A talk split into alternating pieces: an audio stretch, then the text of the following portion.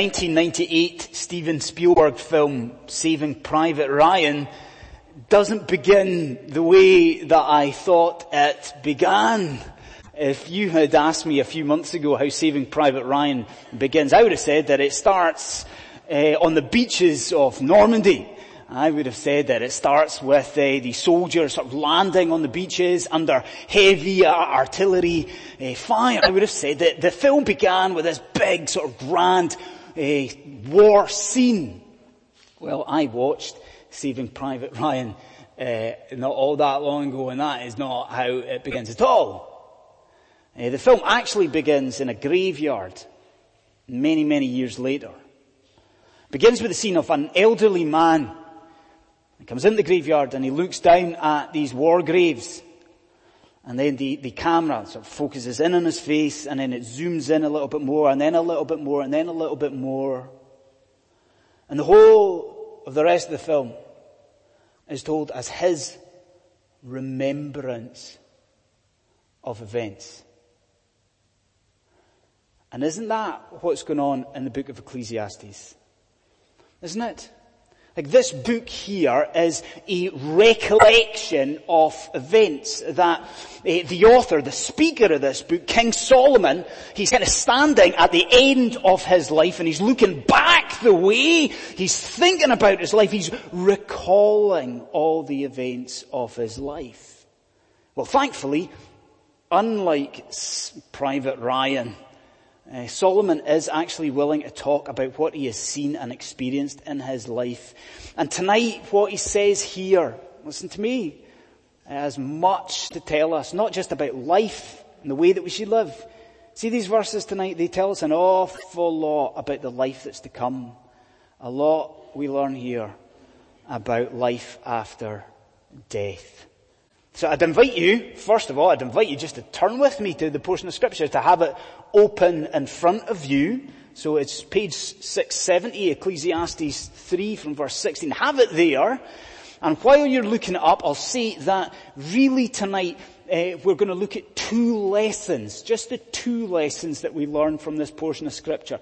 But before we launch into it, let me just pray for a moment. Let's pray together, shall we? Uh, Lord, we are uh, in great need of your mercy. We see that especially as we consider uh, themes of judgment and death and the, the afterlife. And as we think about these things tonight, we ask that you would help us, uh, Lord God, that you would minister to us this evening, we pray in Jesus' name. Amen. Okay, so the first, so there's two lessons. The first is uh, this. We learn in this portion of scripture that earthly injustice, it should evoke greater faith in God. And I know that's not the punchiest uh, heading that you've ever had, so I'll say it again. The earthly injustice, earthly injustice should evoke or prompt from us greater trust, greater faith in God. So, what does that mean? Well, this section starts in a way that's supposed to shock you.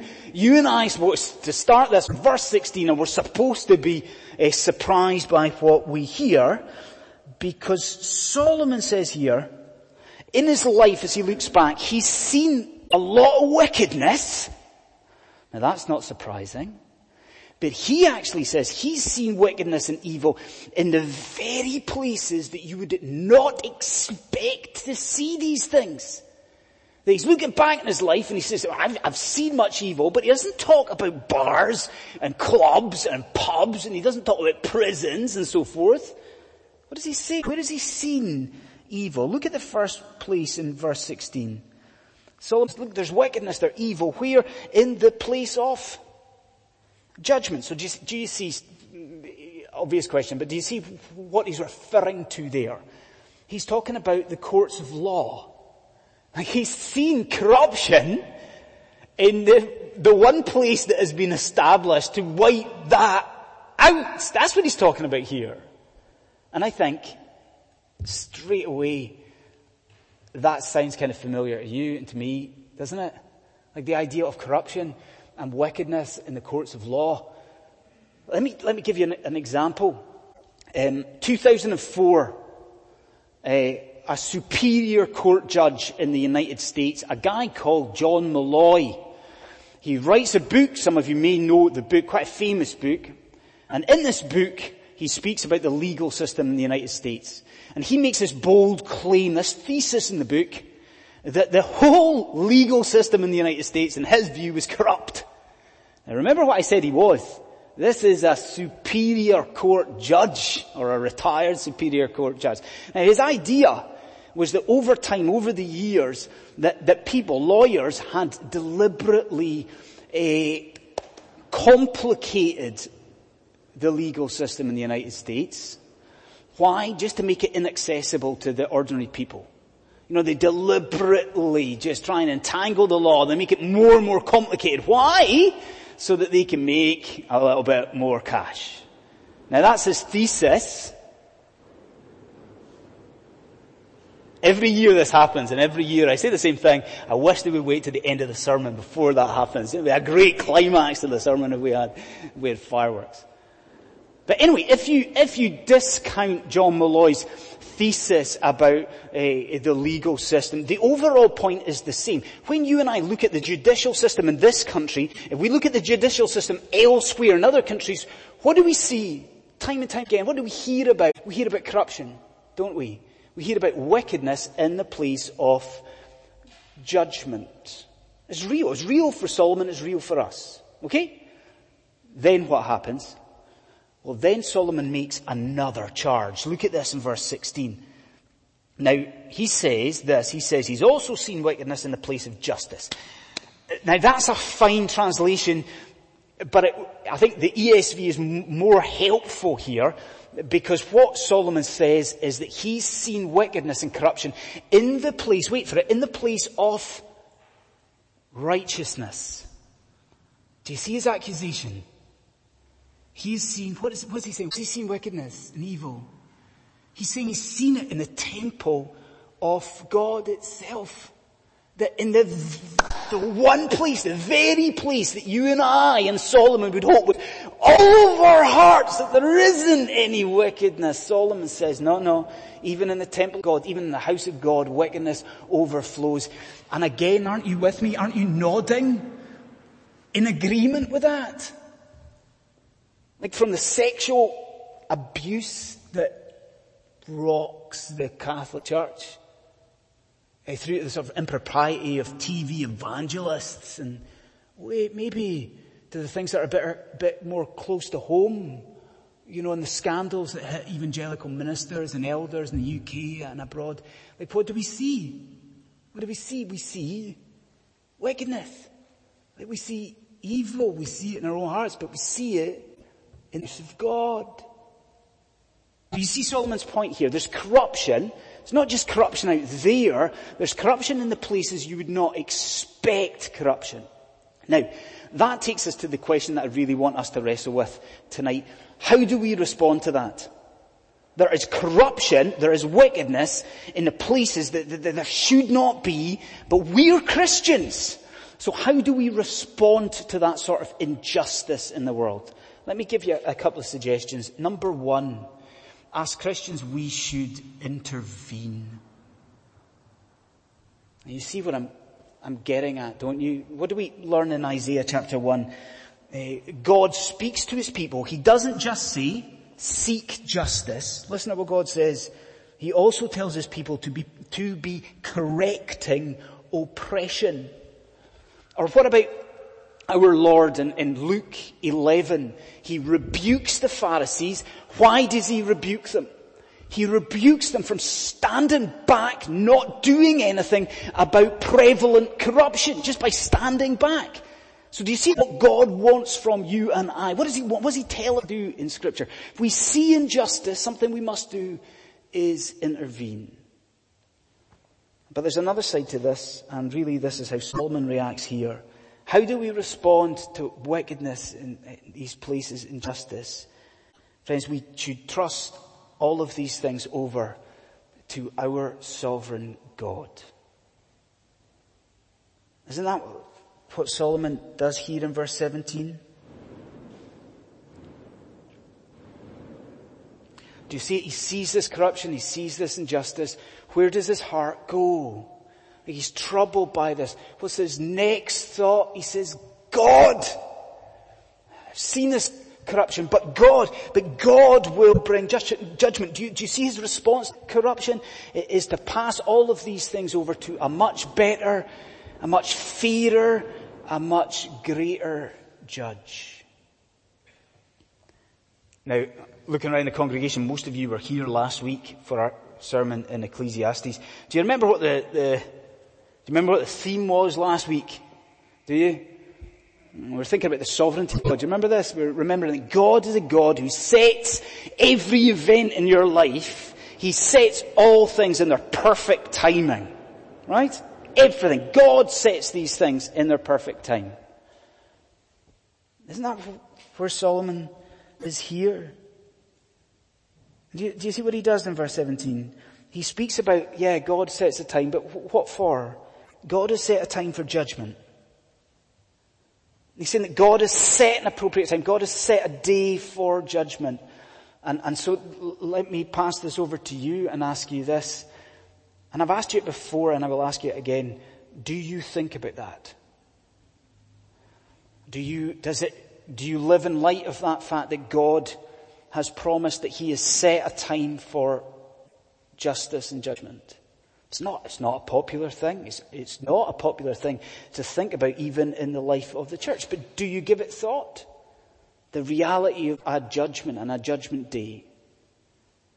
If you do, if you answer that question and say, actually, I do think about judgment day, how, how do you think it's going to go? Like we know, uh, don't we as Christians, that there'll be a separation on that day, don't we? You know, the separation, the sheep and the goats. What then? If you're thinking about Judgment Day, what do, you think? Do you think, well, okay, separated the Christians from the non-Christians, God then sort of ushers the believers into glory, and then he turns around and he acts in judgment over those who are wicked and unbelieving. Is that the way that you think about the day of judgment? That's not what's going to happen. Because look at verse 17. Who's going to be judged? God will judge. God will bring the judgment. doesn't say the wicked. God will bring a judgment both the righteous and the wicked. So do you see what that means? That means that every, okay, there's not many in here tonight this evening. There's not many of us tonight. But do you know what it means? It means that every single person in here will face at one stage the detailed scrutiny and the detailed judgment of God. Every single one of us is going to be judged. Now if we're, if we're a Christian, if you're a Christian in there, what's that going to look like? I mean, are we thinking just now, but I thought it was about Jesus. How come I'm going to face judgment? I think that maybe the best way to think about it is in two stages. First of all, let me assure you of this. Your heart will be judged on judgment day. You know, this question, God will look at you and this fundamental question will be asked of you. Have you in this life trusted in Jesus for the forgiveness of your sin? God will know the answer to that. And if he sees and knows that the answer is yes, what happens then? Your salvation is absolutely assured, all on the basis of Jesus, all on his work. Your, your eternity is secured. Your heart will be judged, but wait for this. What Paul makes clear in 1 Corinthians, what we hear throughout the New Testament, what we see right through to Revelation is that there will be a second element. Listen, your works will also be judged on judgment day. How do you think about that?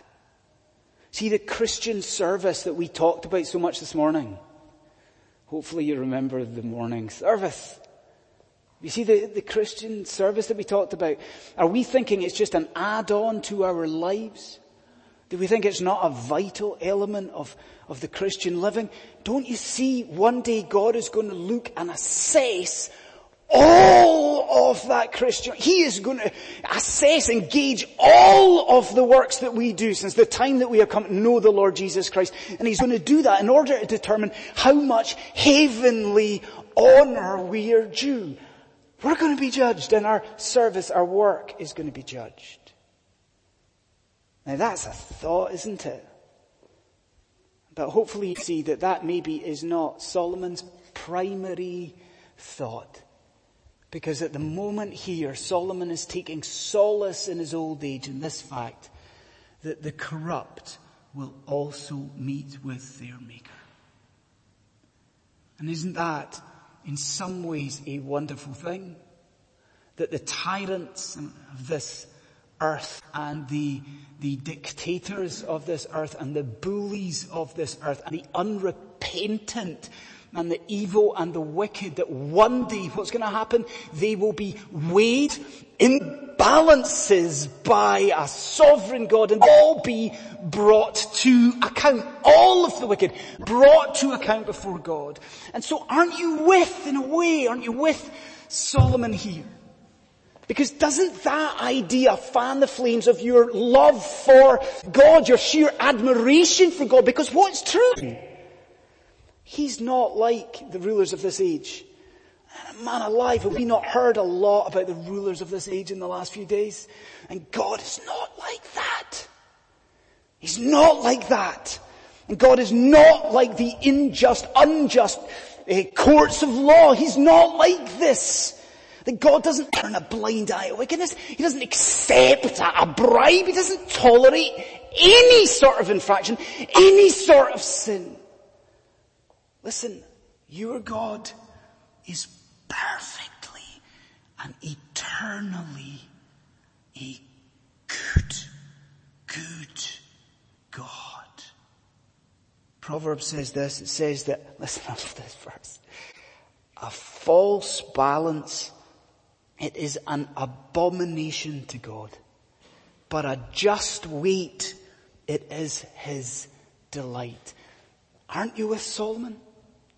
And in the face of this world's injustice, don't you tonight praise God that He's different? Don't you praise the God of heaven above? So we see that earthly injustice, it should, uh, for the Christian, it should evoke greater trust and greater faith in God.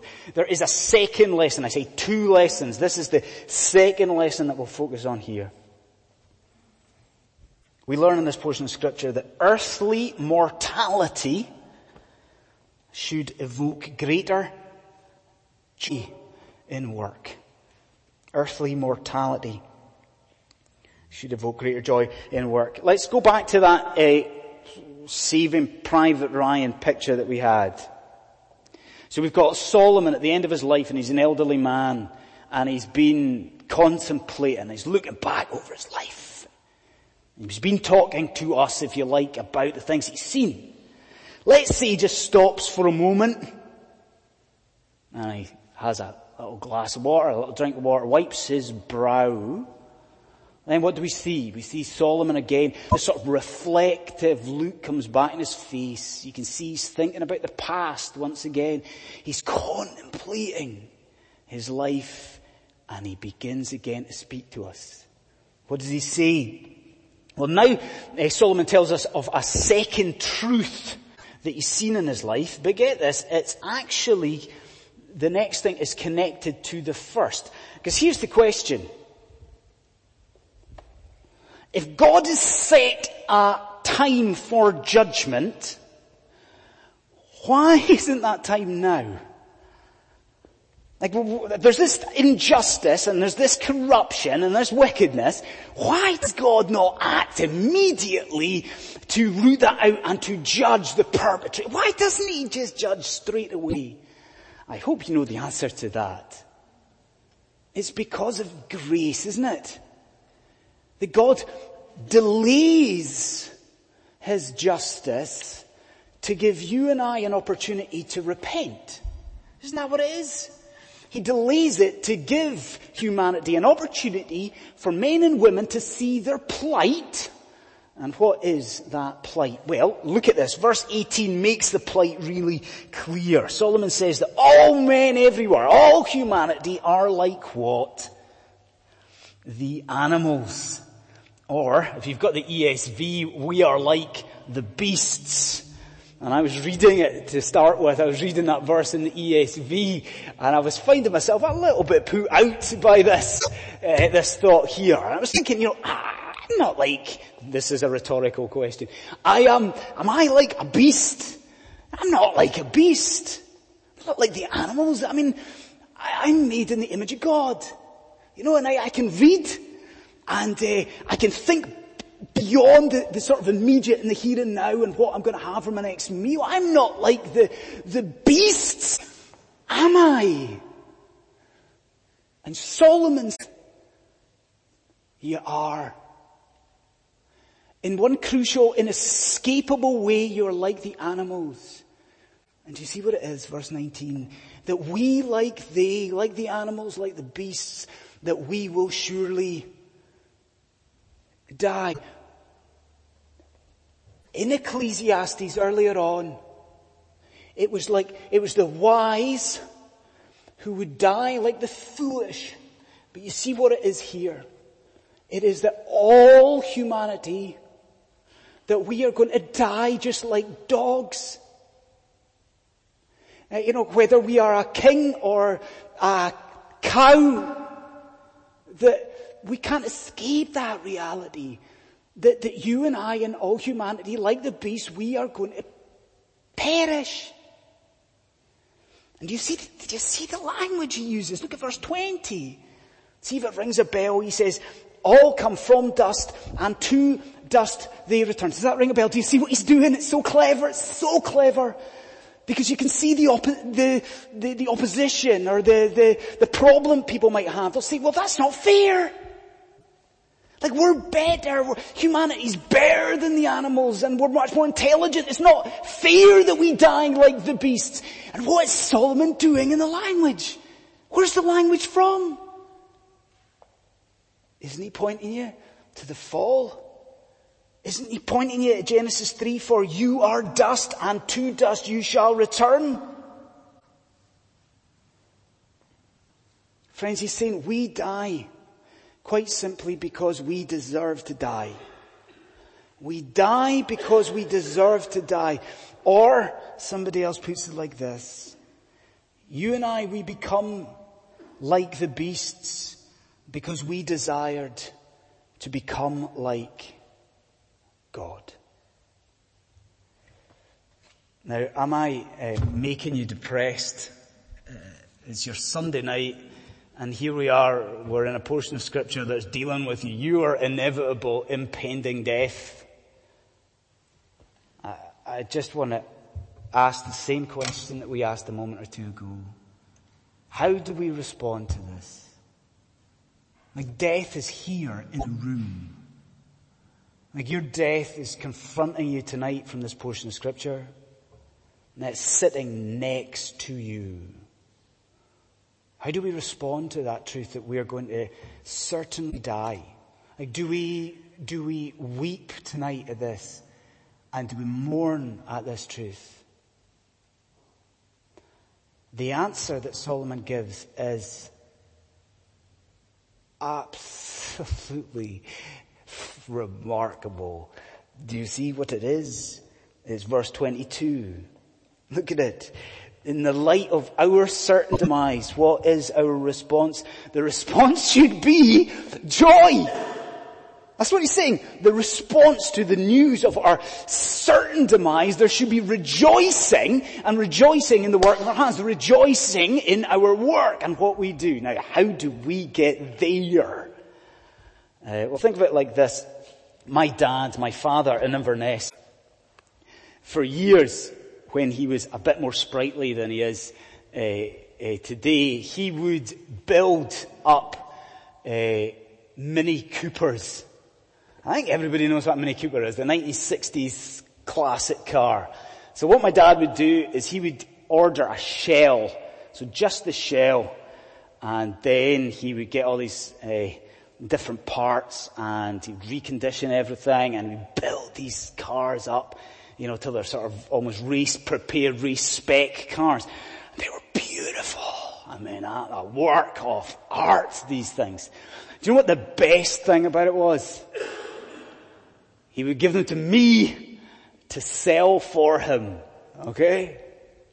Which he probably would acknowledge as maybe foolishness on his behalf. But he would give them to me to take down to Edinburgh or Glasgow, where I was staying, and I would sell them for him. Now, think about that. Think about what I knew. I knew that I would only have these cars for a couple of weeks.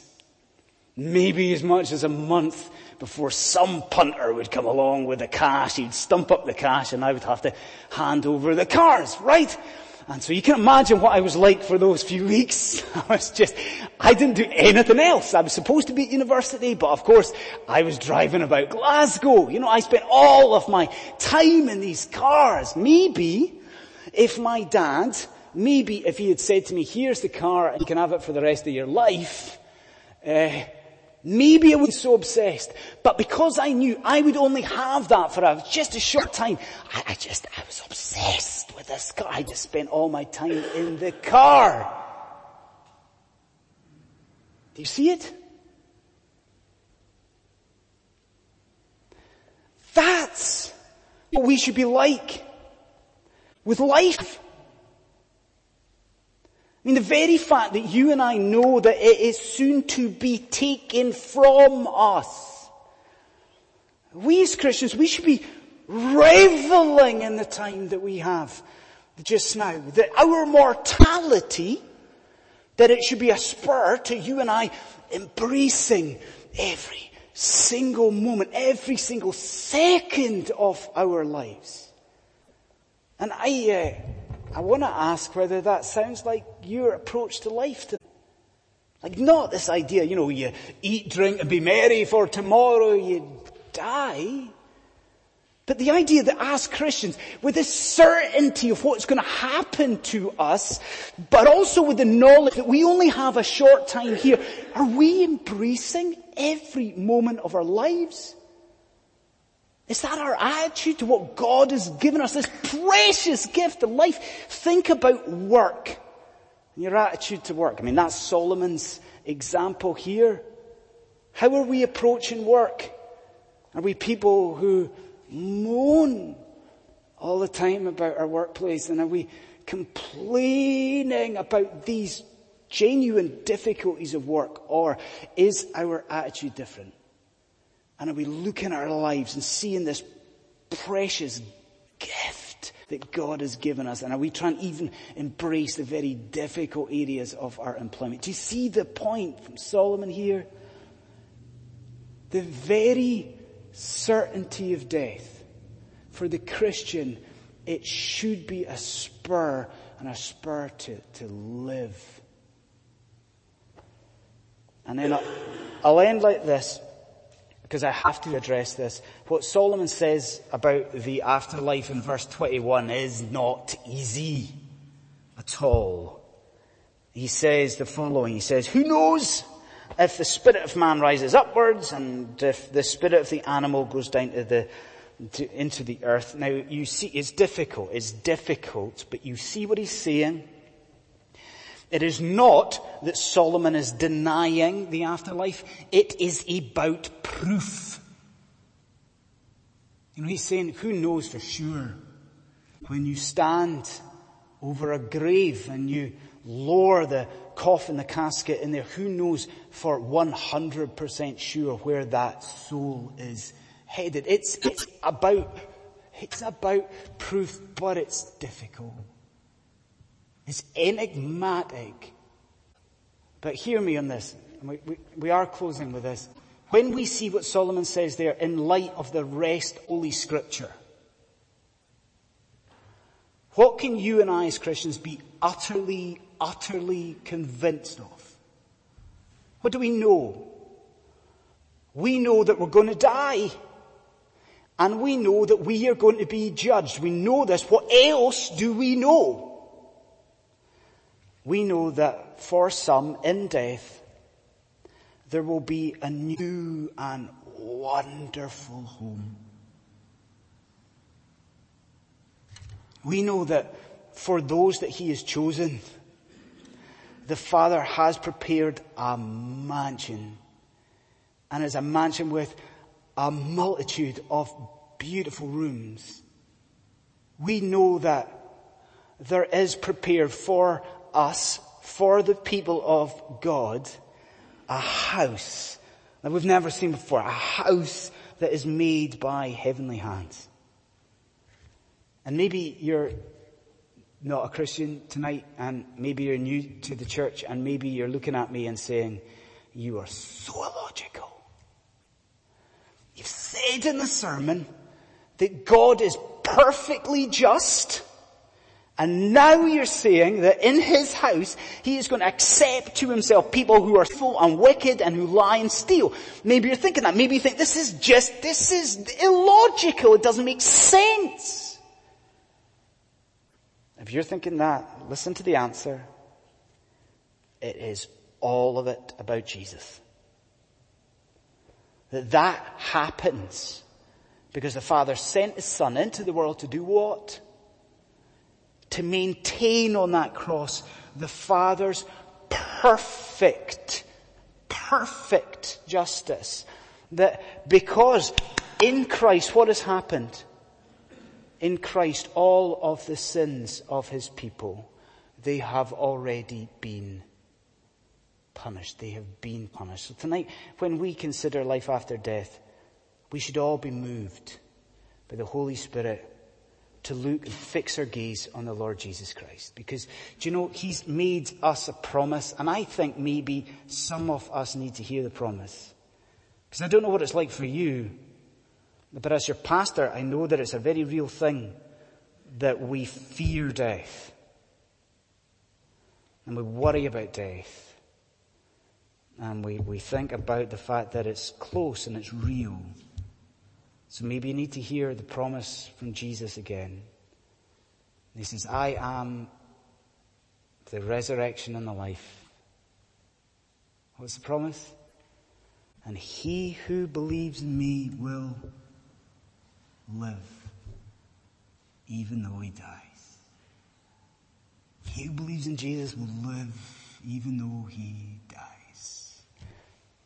What a promise that is, isn't it?